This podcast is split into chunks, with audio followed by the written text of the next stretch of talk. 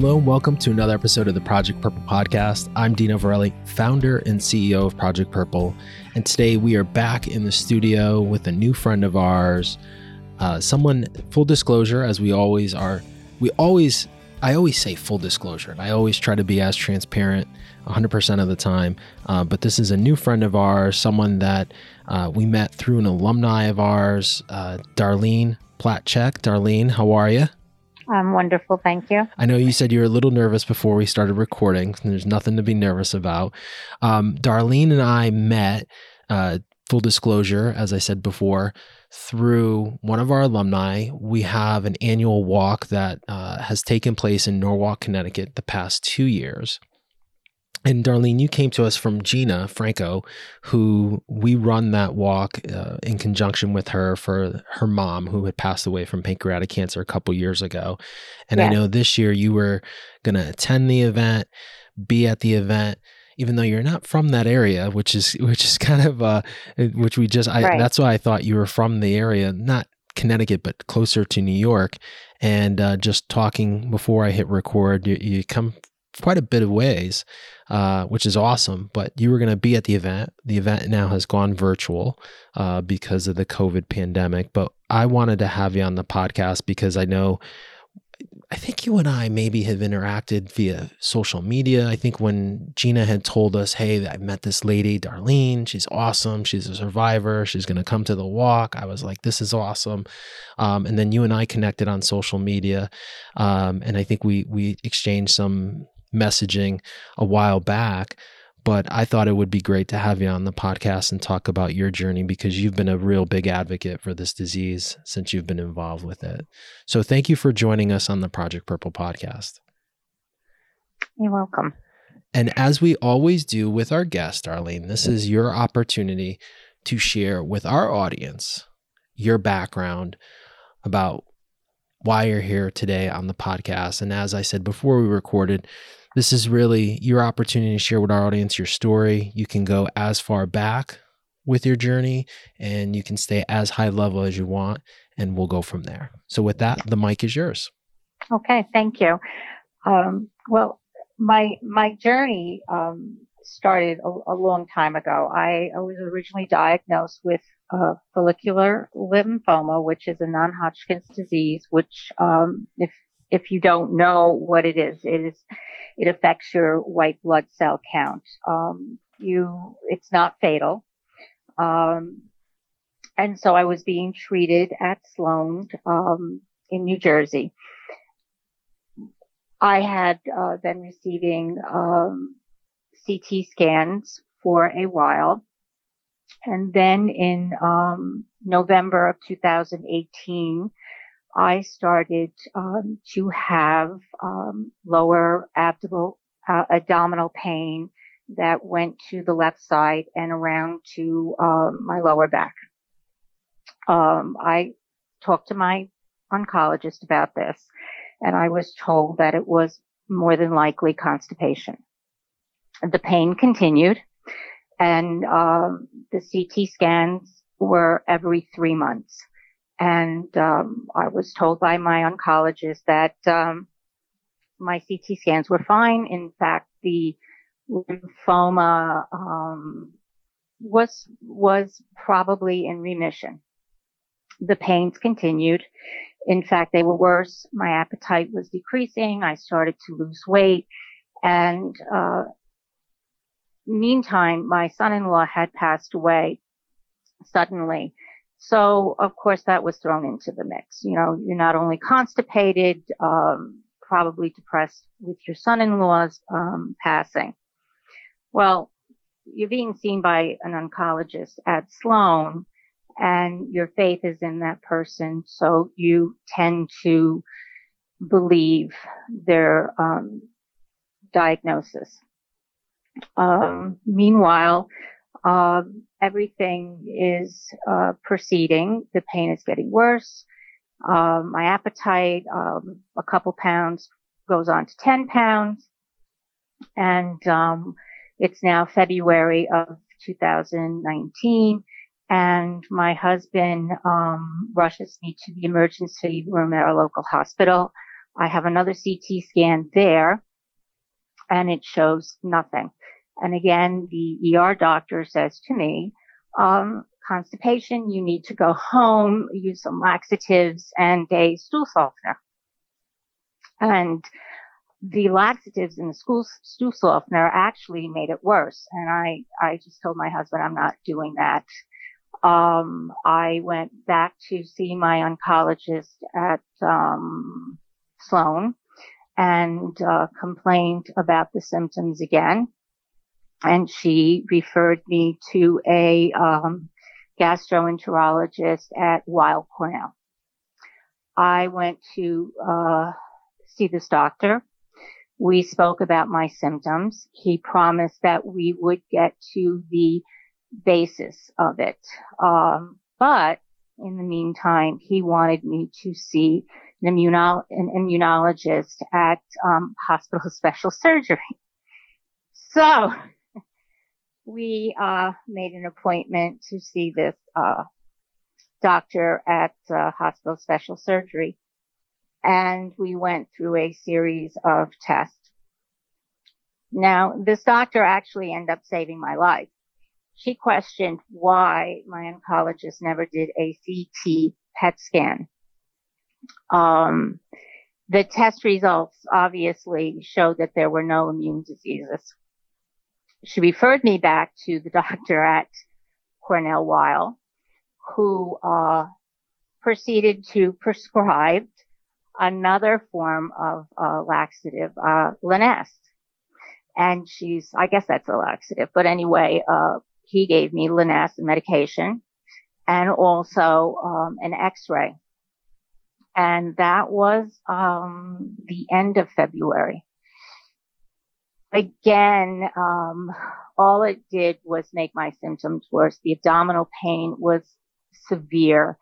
The weight loss um, continued my appetite. I was hardly eating at that point. Um, I wasn't even drinking at that point. Um, loss of sleep, um, depressed because no one was, uh, no one could find what was wrong with me. I began to think I was a hypochondriac. But the, the doctor at hospital of special surgery really stuck with me and she called my oncologist and insisted that I have a CT PET scan now, by now we're into March of 2019 and all of this had started way back in November of 2018. Um, so on March 28th of 2019, I finally had a PET CT scan. Um, but unfortunately, before I was able to see my doctor, um, for the results of that PT scan, which would have been on April 4th of 2019. I was rushed to the ER. Um, and at that time, when I was rushed to the ER, I had calls. I'm trying to get these facts in my head straight. So I had the test on March 28th. My appointment would have been um, with the doctor, the oncologist at Sloan on April 4th. On April 3rd, I was rushed to the ER at our local hospital and they informed me that I had a blood clot, uh, blood clot on my spleen. Um, and they wanted to do a CT scan and I refused. I told him that I just had a CT scan and they had to call my oncologist. Not knowing the results showed stage four, um, pancreatic cancer with mets to the liver, um, a node on my lung and, um, the pancreatic tumor had wrapped around the splenic vein we didn't have those results. No one had told us. The doctor at the hospital, um, my local hospital, had only told us that there was a blood clot on my spleen and we had to spend the night. The next morning, April 4th, the oncologist at our local hospital who had uh, just spoken to the oncologist at Sloan, who was treating me for my lymphoma, came in and gave us the diagnosis that I had stage four pancreatic cancer with three months to live. Um, which was a really difficult diagnosis to take. Um, so that was the beginning of our journey. I was angry because all I could think about was being told that I had constipation. Um, I think at one point, at one point, my oncologist nurse did say to me, maybe you should learn to sit up straight, which when I thought about that remark, I really, really flipped me out. But the, the point was that all the symptoms, symptoms were there. The, the abdominal pain, the constipation, um, the loss of appetite, not sleeping, they were all there. And no one was really listening and the CT scans were not showing anything. Um, and I definitely had many CT scans. I was told that, um, when we questioned it afterwards, that pancreatic cancer doesn't always show up on CT scans. But my husband and I questioned it because how could you have a CT scan in November of 2018 and then of March of, you know, 28th be told that you have stage four? Um, but we le- learned later on that there's a marker for this and it's called, um, C199. I think it's what it's called.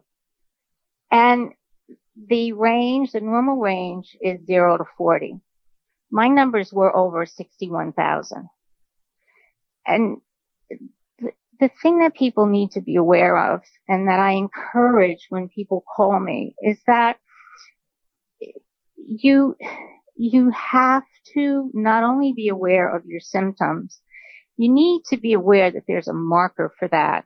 And when physicians, um, when you go to physicians with these symptoms and you still feel that um, you're not getting any satisfaction and you know in your heart that it's not constipation i mean you know your body you know your body ask for that blood test ask for that marker i mean if i had known that there was a marker for that it's an indication that something is wrong. It's a simple blood test. We as women know for ovarian cancer uh, that there are whisper signs of ovarian cancer and there's a marker and we've been told insist upon having that blood test. Well, pancreatic cancer is much like that. It, there are whisper signs of it. You need to be aware that there's a marker and you need to insist to have that blood test because maybe that will help us. So to know that there are, that, that it's there. Um, I, I just feel very strongly about that blood test now because had I known, maybe my cancer wouldn't have gotten to stage four because it doesn't always show up on a CT scan. I mean, I was told upon review that they could see it. Well, that didn't help me. That doesn't help me. I mean, I am fortunate. I ended up with um, 31 treatments of um, 5FU, which is one of the most aggressive chemo treatments for this. And I am, I'm at the point now today where I have um, clear margins. My mets to the liver is um, not as visible as it was, but it's still there. The vein, um, the tumor is still wrapped around the splenic vein, but I am 16 months. I am 16 months. I am still here.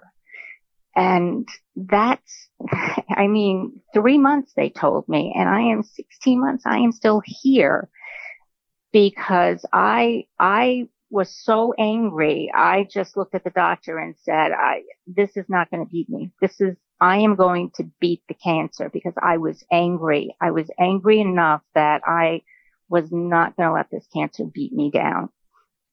And it hasn't.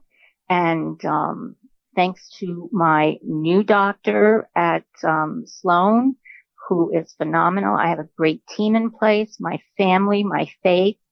Um, I am still here. I am here and I have a great community behind me. Um, I, I am here, but it's taken a lot of, a lot of work, but I just feel that we have to use our voice. And if no one is listening, um, we just have to insist on, um, that, that marker. I really feel that that is key and that's how I feel. So, Darlene, I got a question for you. Sure. Back up all the way to the very beginning. When was the diagnosis for lymphoma first done? Because you didn't give me a date. When was that diagnosis? Oh, that that I think was two, 2017. Okay, so 2017. So prior to any of this, and hindsight's always 2020. So prior Mhm. to 2017, health wise, you were good. I was good. Didn't have any issues. Never had anything cancer related. Um, no, no, no. I have a seizure disorder that I've had since I was a kid. Yeah. Um, I, I do have a seizure disorder. Um, but other than that, no, I was, I was, uh, pretty good. You know, some migraines. That was it. I, and I, um, no, never had really anything going on. The follicular lymphoma, mhm. um, they feel um, was due to probable chemical. I garden a lot, Mhm. so unfortunately, um, I used a lot of uh, chemicals in my garden. I also live in apple country. Mhm. Um, all around me, um, the farmers use pesticides. Mhm. So it's probably due to that. I did have uh, a genetic profile done and the, uh, it came out that, uh, it was, uh, environmental.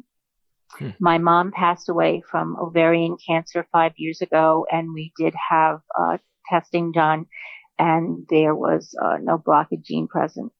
Wow. Okay. Um, so that was one of my questions was genetics because I mean, if you Mhm. look at the profile here, um, mhm, you know, melanoma is linked with BRCA, not lymphoma. But I mean, you've Mhm. got some cancer history with your mom with ovarian, and then you popping with, uh, you know, popping up with pancreatic cancer.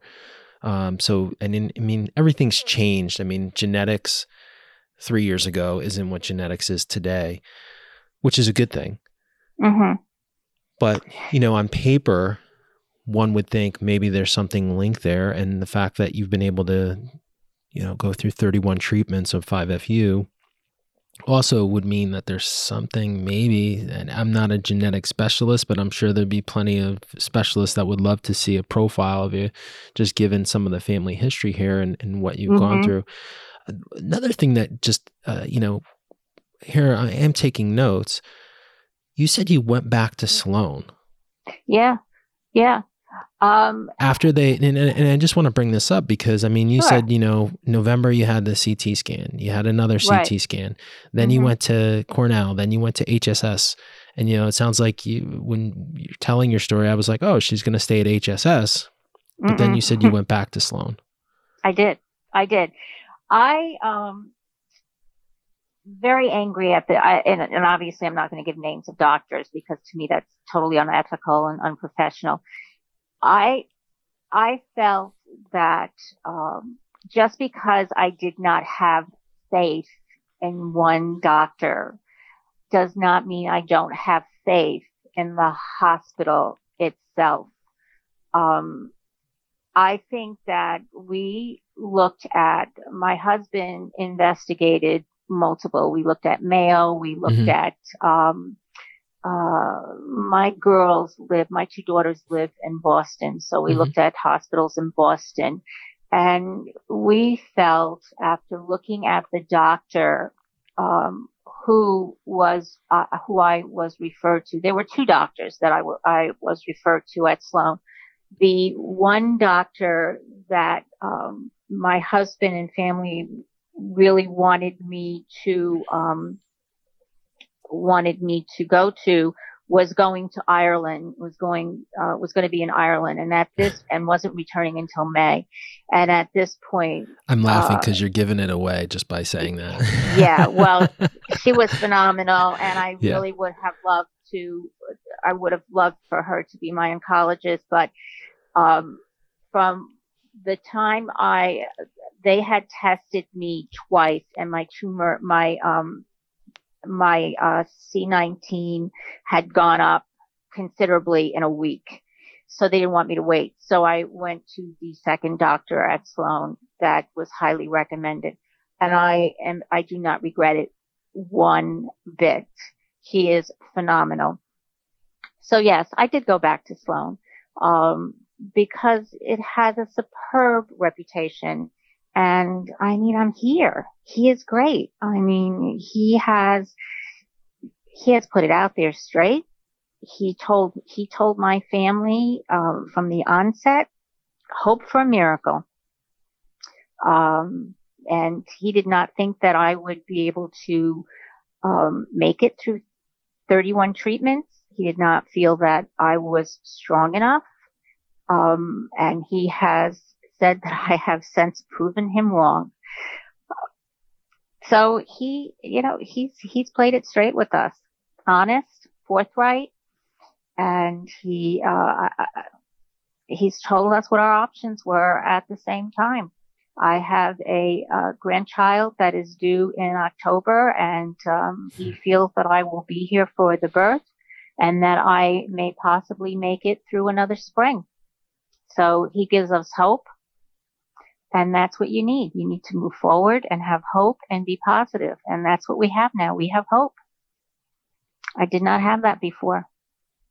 Well, it's powerful stuff what you just said. And I, I think one of the things, and I've heard this multiple times, but you just reiterated is that you have to have faith in your clinician, wherever mm-hmm. that person may be. And and I, I give you and your family, because I know it's, it was a family decision, sounds like, you know, to stay at Sloan. I mean, Sloan is a great place, um, but I, I think you know the, the, it is important to be with a clinician that you understand, that you mm-hmm. trust. Uh, not every cl- clinician is like that, unfortunately. Mm-hmm. Um, you know, but I, I I've been writing a lot of notes here, and, and you know, you said something about being your biggest advocate, and you know that unfortunately is something that really infuriates me when I hear stories. And uh, here we are you know, in 2018, that you had to go through, you know, close to six months of not knowing what was going on when someone could have in November of 2018 said, huh, maybe we should do either a blood test or do a, a, a MRI even, you know, mm-hmm. versus the CT scan. I know insurance, you know, that's like a, that's, that's just an excuse. I don't know. There, it is. You know, and I, I think that's, and you know, this is, and, and in fairness, Darlene, I think, wow, if we could fix everything with a snap of the fingers, we could, right? We would, I should say. But you know, I think in fairness to the clinicians, I'm gonna I'm gonna let them off easy here a little bit. You know, the way that the system is built is is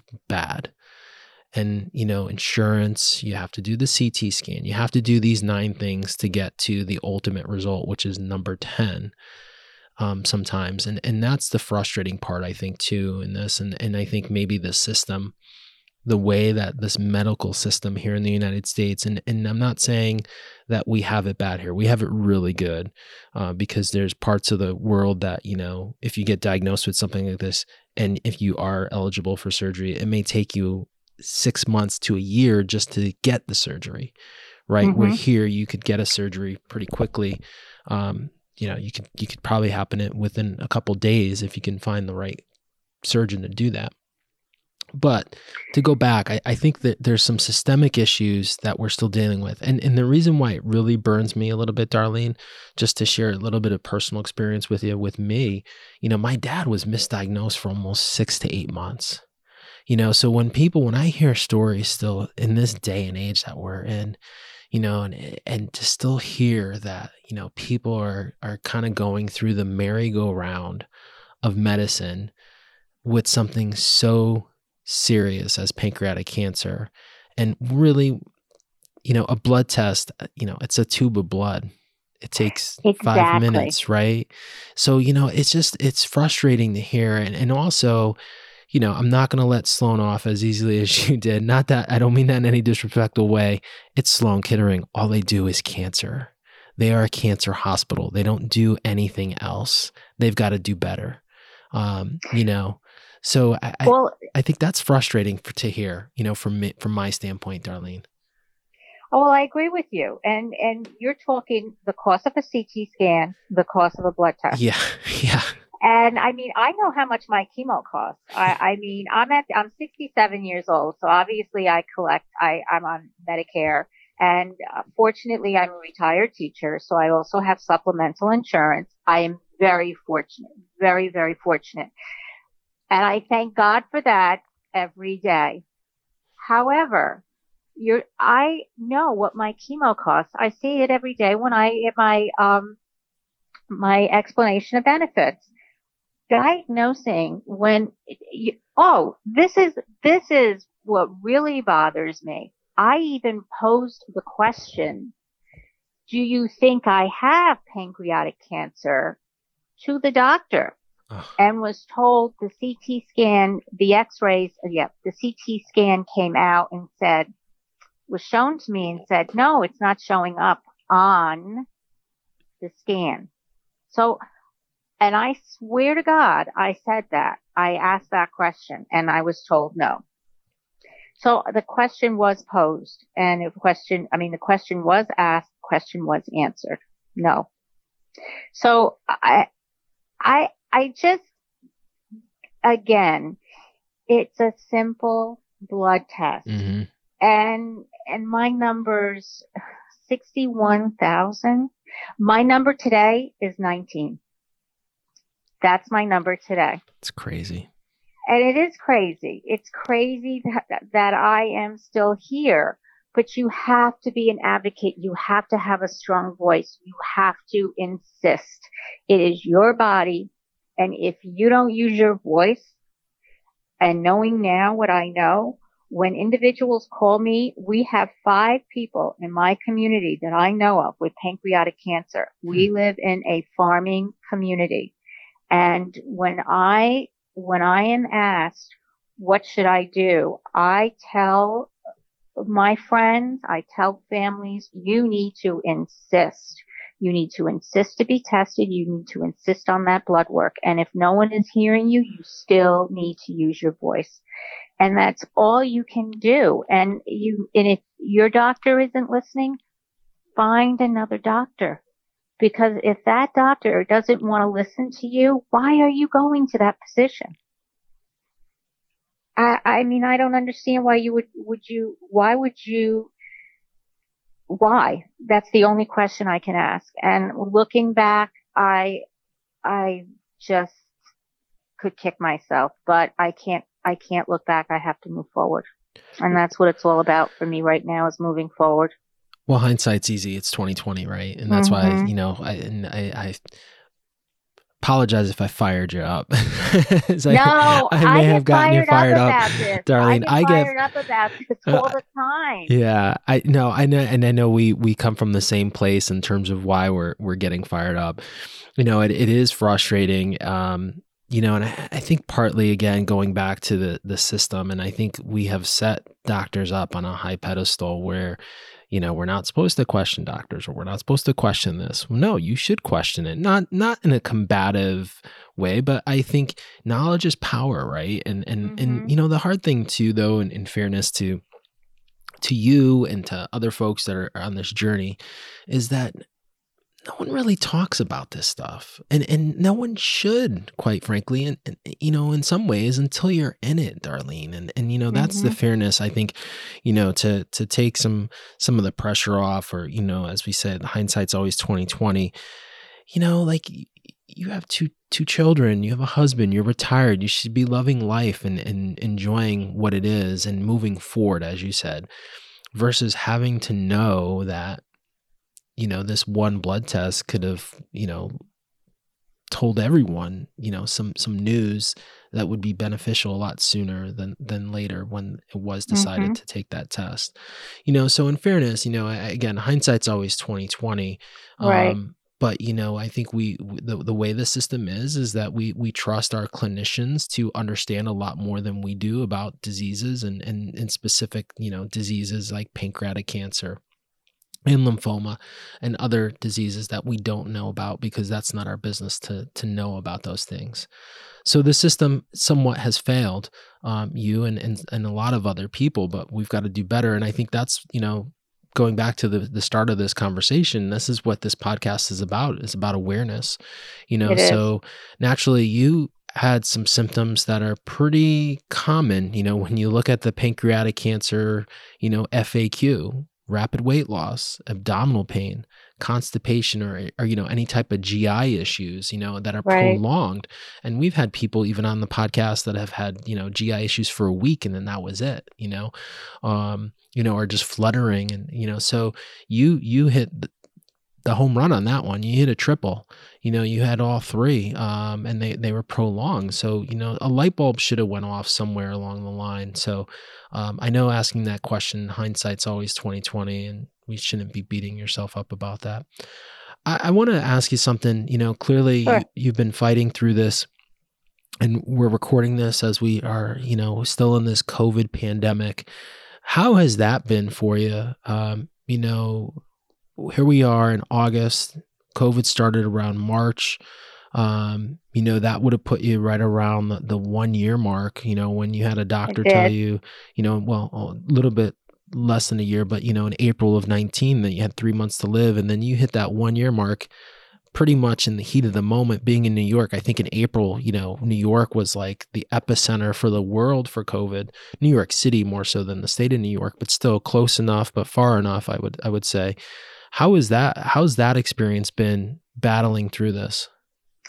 Um, I was a little depressed because I felt you really don't know. I mean, I am here. You really don't know if if this beast is going to come back. It it's it's an aggressive cancer. You're doing well one day. You're on top of the world, and this beast could rear its ugly head at any time that's this disease. Um, so COVID comes and you can't go anywhere. Yeah. We had this wonderful family trip. Uh, I have six grandchildren. We have four daughters. Um, and we planned it to go to Disney. Our mom and dad are going to pay for everything. So everybody's happy. You know, everybody's like, whoa, we're going to go to Disney. Mom and dad are paying for it. COVID comes and you can't go. I can't get on a plane. We can't, we're not going to take the kids to Disney. So of course, uh, that can't happen and I can't go out and I'm thinking, Oh my God, you're trying to be positive, but this is one day more that I can't go out and enjoy the world. And that's how I started to look at COVID.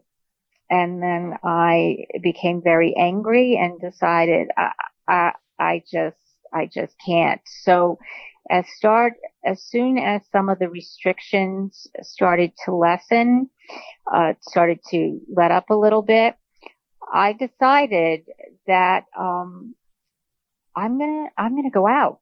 And I spoke to my oncologist about it. And I know there were many people that feel, um, frightened and I know my family were ups- was upset that mom was going out, hmm. but I took the necessary precautions. I was smart. Um, I didn't go in the grocery store, obviously. I wasn't going to do that, but I started taking walks, um, with the necessary precautions and, um, doing things because I, I have to live my life. I don't know. I could live another five years. I could live another six months. I don't know, but I have to start living my life. And, and so once we started to phase in, I, I have to, I, I, I mean, you know, I can't let COVID take everything away from me. So even in the darkest part of COVID, um, Dave and I started doing things inside the house rather than let it, take over. I mean, um, we had to do something. I just couldn't, I just couldn't, you know, just, just couldn't let it take over me and, and darken my day. I just couldn't do it.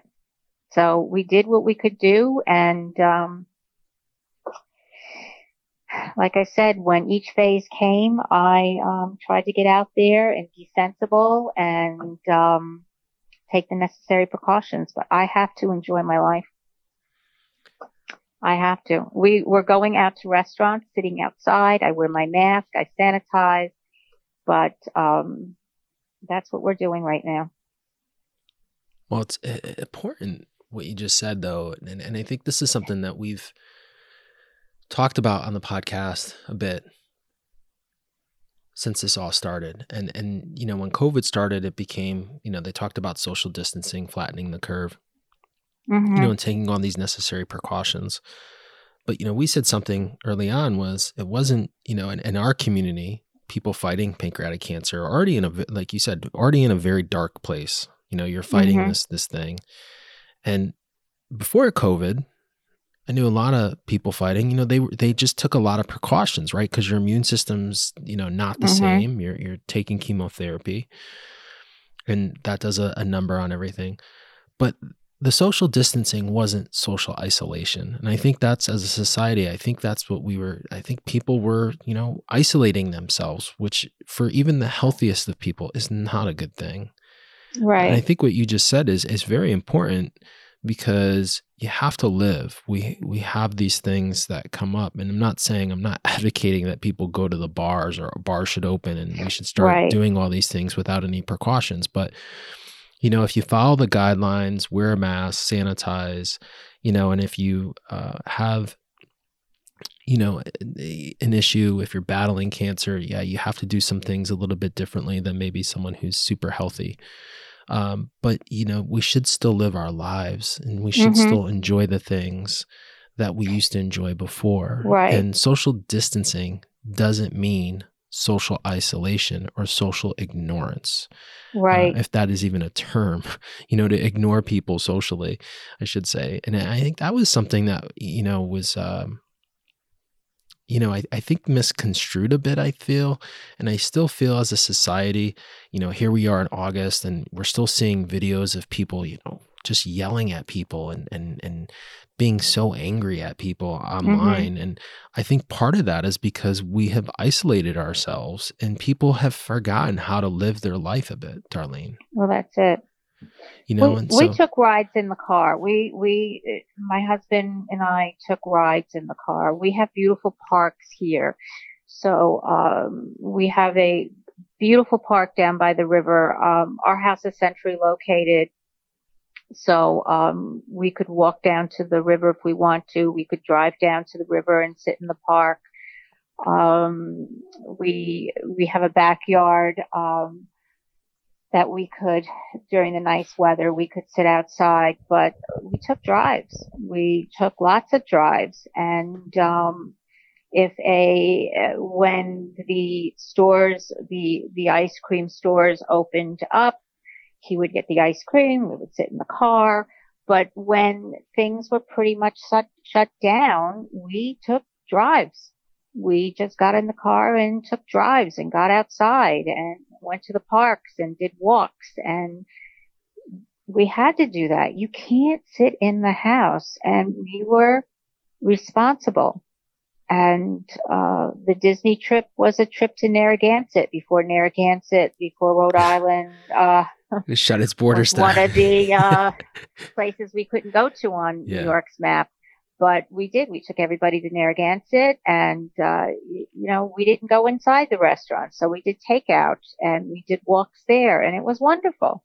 But you do what you have to do, but you live your life and you take the necessary precautions. And unfortunately for me, because of my, um, lymphoma, um, my, my lymphoma, my particular lymphoma affects my white cell counts so I can never be part of a clinical study. and my white cell count is affected and it's affected my bone marrow. Um, and I have to be very careful. I receive Neulasta shots, Neulasta injections, mm-hmm. um, every other treatment.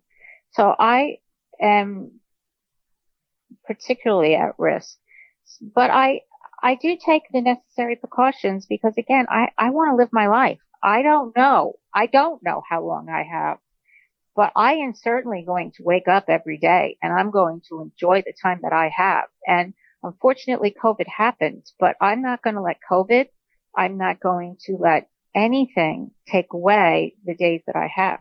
And hopefully, um, 16 months will become, um, another year who knows? Nobody knows. Nobody has, uh, nobody knows how long I will have, but uh, I do not see, um, I do not, I have said this the day I met my oncologist, my present oncologist, I told him I do not visualize my, my death.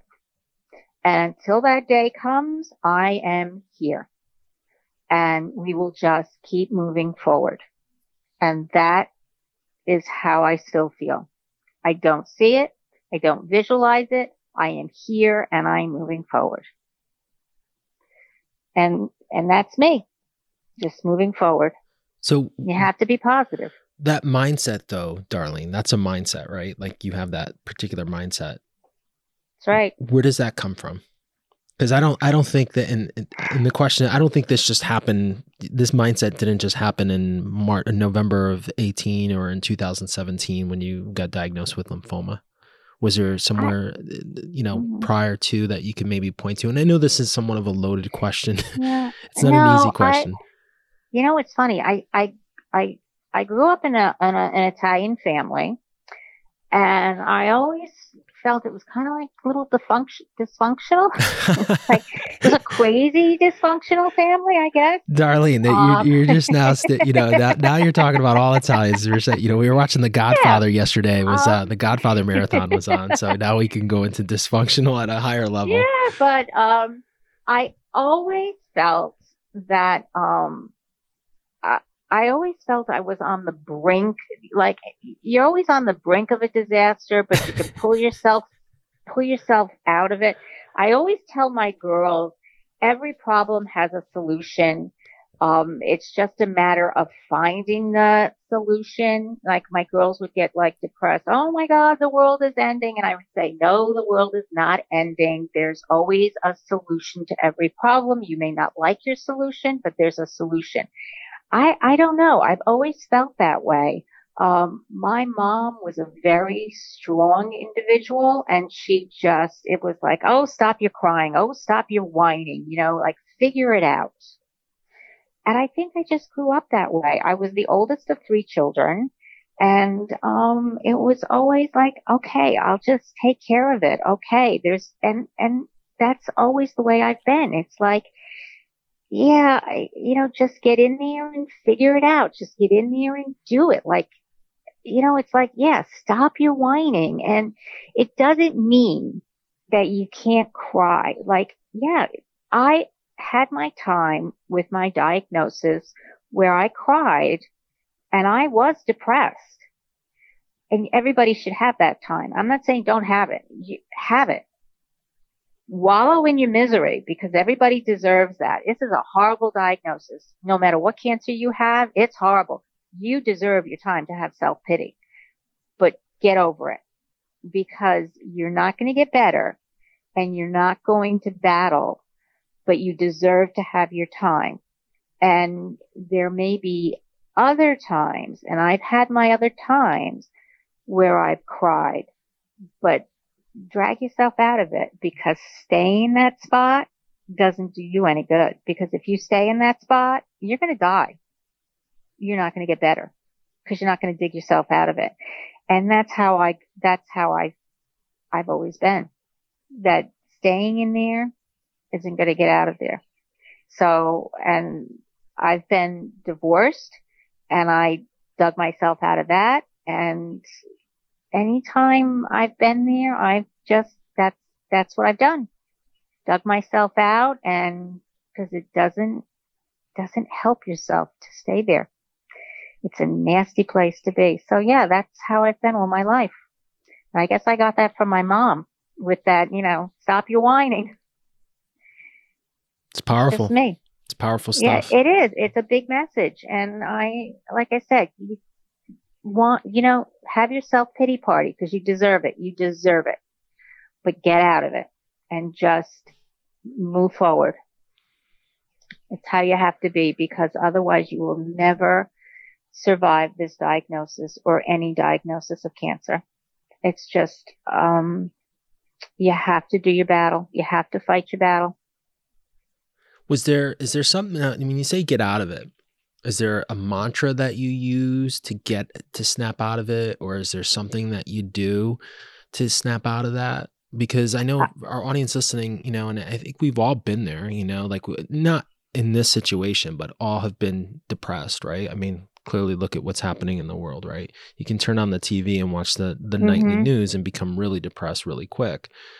But are there strategies that you've used to kind of, you know, something you do? Like for me, running has always been the last 10 years something that's kind of been able to to snap me out of like a really crappy mood or to kind of bring me back to full circle or to back to a grounding where I can think logically about certain things? Well, I walk. I got back into walking. Walking was always good for me.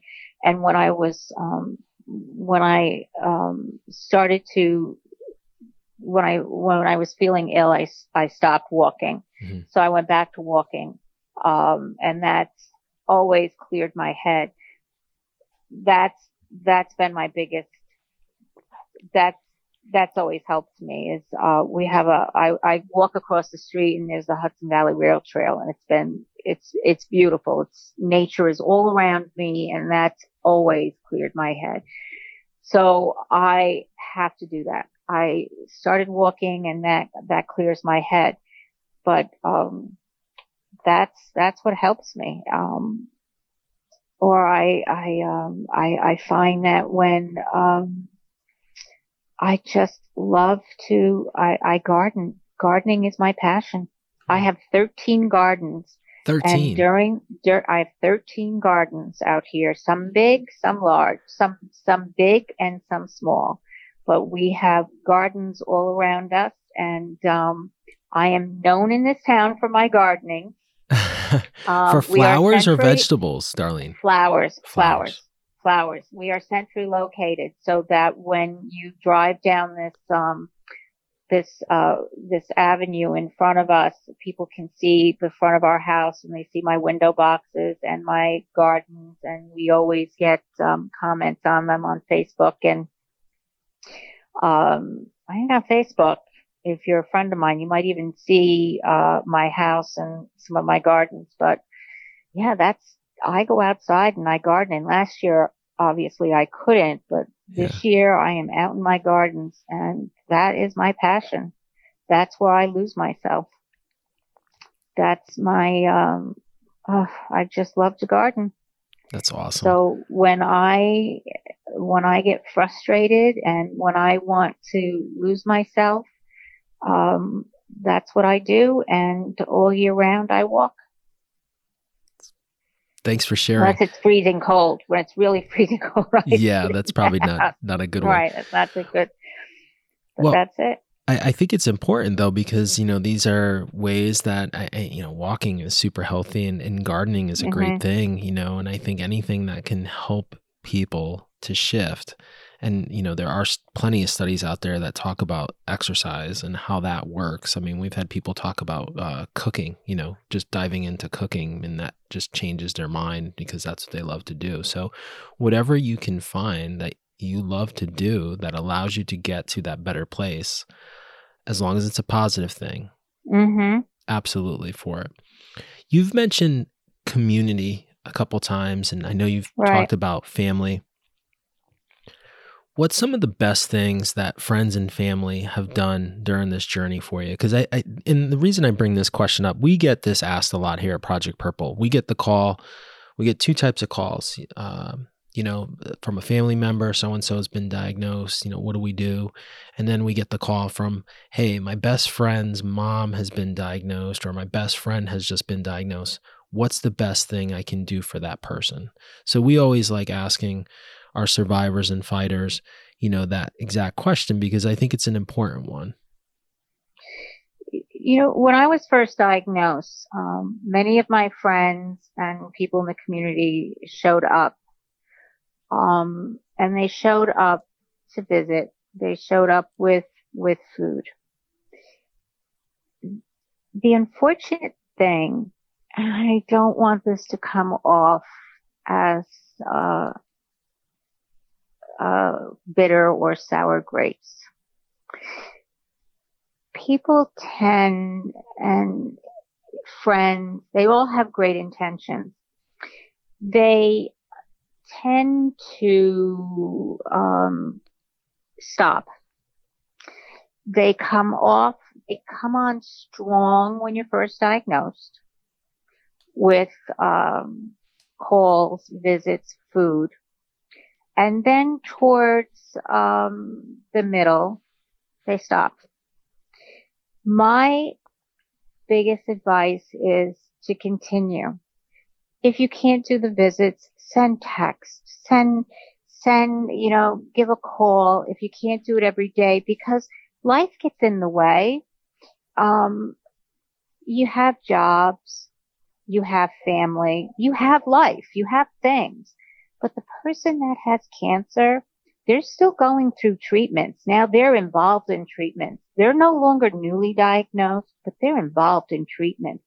They need to be, they need to know they're thought of. They still need the encouragement. They're going to get it from family. They're going to get it from their very close friends, but they still need to know that their community is behind them. They, they may not need the food, but they need to know they're thought of. So if you're busy with work and you come home, send them a quick text to let them know they're being thought of or maybe a card. I have a friend that I've I uh, I was a teacher in my community for 35 years, and um, she was a secretary in our school. Wonderful, dear, dear woman. She sends me a card once a month, just once a month. That means more to me than anything. Just knowing that once a month, this woman um, still thinks of me. After 35 years of working with her, once a month she sends me a card things like that. I can't tell you how much it means to me to know that she thinks of me once a month, just once a month. I know that she thinks of me, but sending cards, sending texts and, you know, dropping things off, even if it's a plate of cookies, um, once a week or whatever, but don't forget that person. Um, you know, you make that initial visit to tell them how sorry you are. Keep in contact. People look at me today and they think, oh my God, she's, she's cured. She's in remission. I'm not. I'm not. Keep encouraging the, your friend, your family member, because they need it. They need it to keep going. So that's my advice. When they want to know what to do, just keep in contact. Don't forget them after the initial diagnosis. Keep going. I love it. What about your family? How's it been? You know, I mean, I know this is a, a hard question, I'm sure. You know, you, you, talk about your four daughters and you have mm-hmm. two up in Boston, six grandchildren. I imagine, mm-hmm. you know, you said trip to Disney and all joking aside, I mean, that probably was something really important for everyone, especially given the dynamics. I don't know if that would be a relaxing trip with, uh, the six grandchildren in Disney. Uh, maybe Narragansett was a lot more relaxing. That was probably a good it thing. Was. Um, but let's talk about family for a second. Uh, you know, how's it been for them? Um, my one daughter, who whose husband passed away suddenly, uh, was uh, took it obviously took it, uh, it was a little bit harder on her. She has four children. Um, so that was that was uh, the diagnosis was um, difficult. Um, the the other three, obviously, it was difficult for all of them. She took mm. it a mm-hmm. little bit harder. Um, it's been it's been difficult for them. They um they've been home a lot more. They uh they hover. They hover a lot. Um which which is okay. Um I've I've allowed it to a certain point. They um they're nervous. Um we've been pretty honest with them about the diagnosis. They've done a lot of research, probably too much research. I think, I think family members tend to do that. Yep. Um, but they've, they've been okay. Um, now they're okay. They see mom is doing more they, you know, they get anxious. Like, uh, if I, when I started driving, they were like, oh, maybe you shouldn't drive. Um, if they hear I'm going out, maybe you shouldn't go out. So, um, things like that. But they're better because they see that I'm better. Um, so they're starting to relax more, but they, but they know the diagnosis could change at any time. So I think they're a little on edge, but they're hopeful.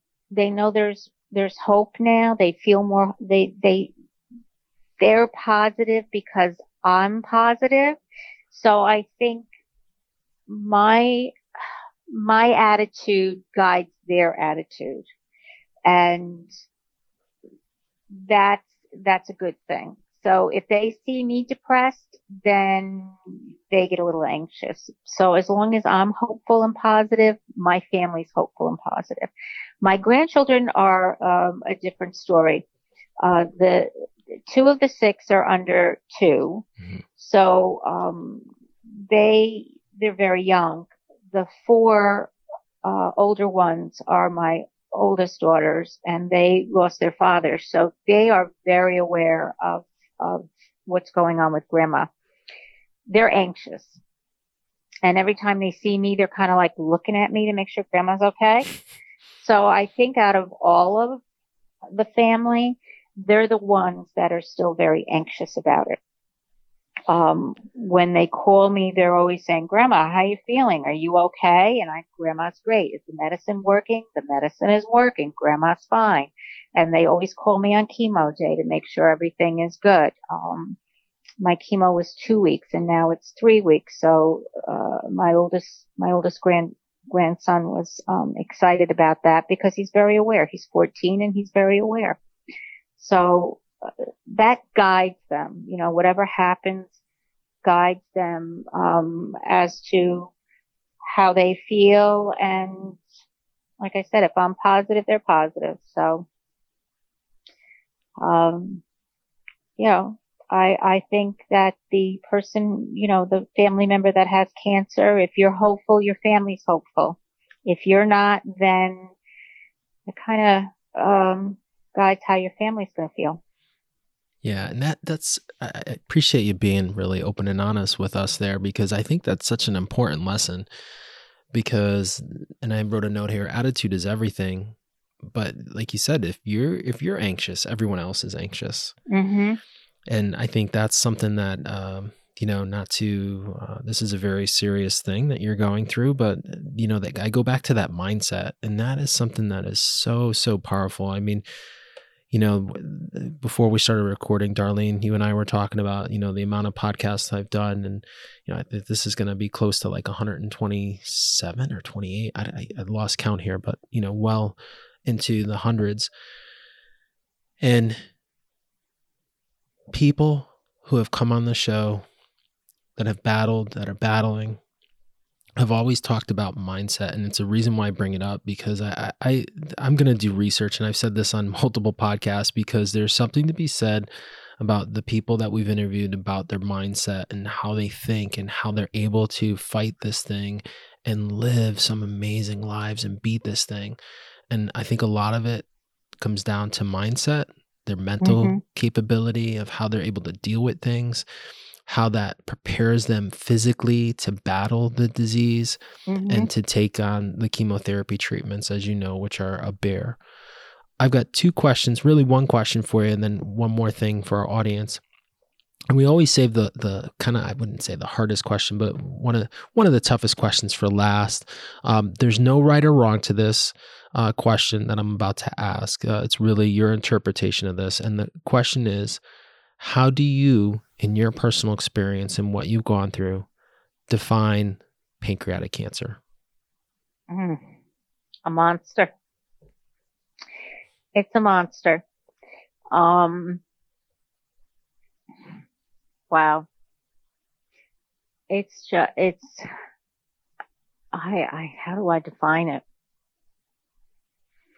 It is a monster. There are, oh, I've never thought of that. Excuse me. I've never thought of how to define it. It is, it's, I call it my worst nightmare, a demon, a monster. Oh, it is something, you know, you always say you never wish, wish on your worst enemy. Um, I don't know. I, I don't, I don't think there are any words to define pancreatic cancer. I used to wake up in the morning and wonder what the hell I've done to deserve this. And, um, I don't know if this is answering your question, but I can just tell you this. I would, I did. I used to wake up in the morning and just ask the question, what did I do to deserve this? I've always been a good person, giving back to the community, giving to my mother when she was sick. Um, and, think, what did I deserve this? Because this is like the worst possible the worst possible experience, the worst possible disease. I, I, I just, it's horrible. The chemo sucks. The three, it's a three day chemo. It's a, it's three days, it's a three day treatment. You come home. Um, and this is the depressing part. I mean, I, I'm not going to lie. This, this is the depressing part. And this is why you got to pull yourself out of the dark hole because it, it is. I mean, I, we, look, we talk about being positive. We talk about having faith and, but in all reality, that's the dark hole. The dark hole is pancreatic cancer. That's how you describe it. It is the dark hole. And that's why you have to be positive because it is a dark hole that can suck you right down. That's pancreatic cancer. So I don't know if that answers your question, but that's what it is. It's a dark hole that can just suck you right down and take you into an abyss. So, and, and that's how I feel about it. And when I'm going through that three days of chemo, ah, it reminds me why I have to be positive because it's just bad. And that's why I have to get up. I have to move because I, you just could, you could, you, all I can say is you really could get into that hole. And I can't, I can't, I just can't allow myself to. So I don't know if that answers your question, but that's the best way I can describe it.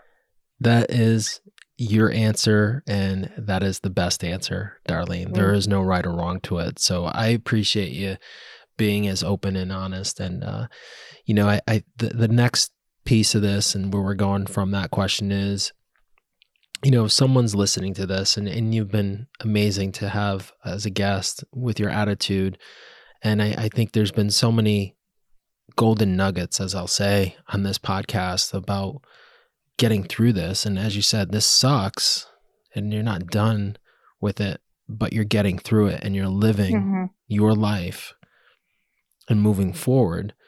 But if someone was listening to this and maybe someone is where you were back in November of 2018 or, or someone, you know, has a family member that's going through this and something that they heard today on this podcast inspired them, where's the best place for them to connect with you if they wanted to talk to you more about, you know, what you've been going through or something that they heard today that kind of had piqued their interest and, and they wanted to talk to you further, what's the best way for them to connect with you?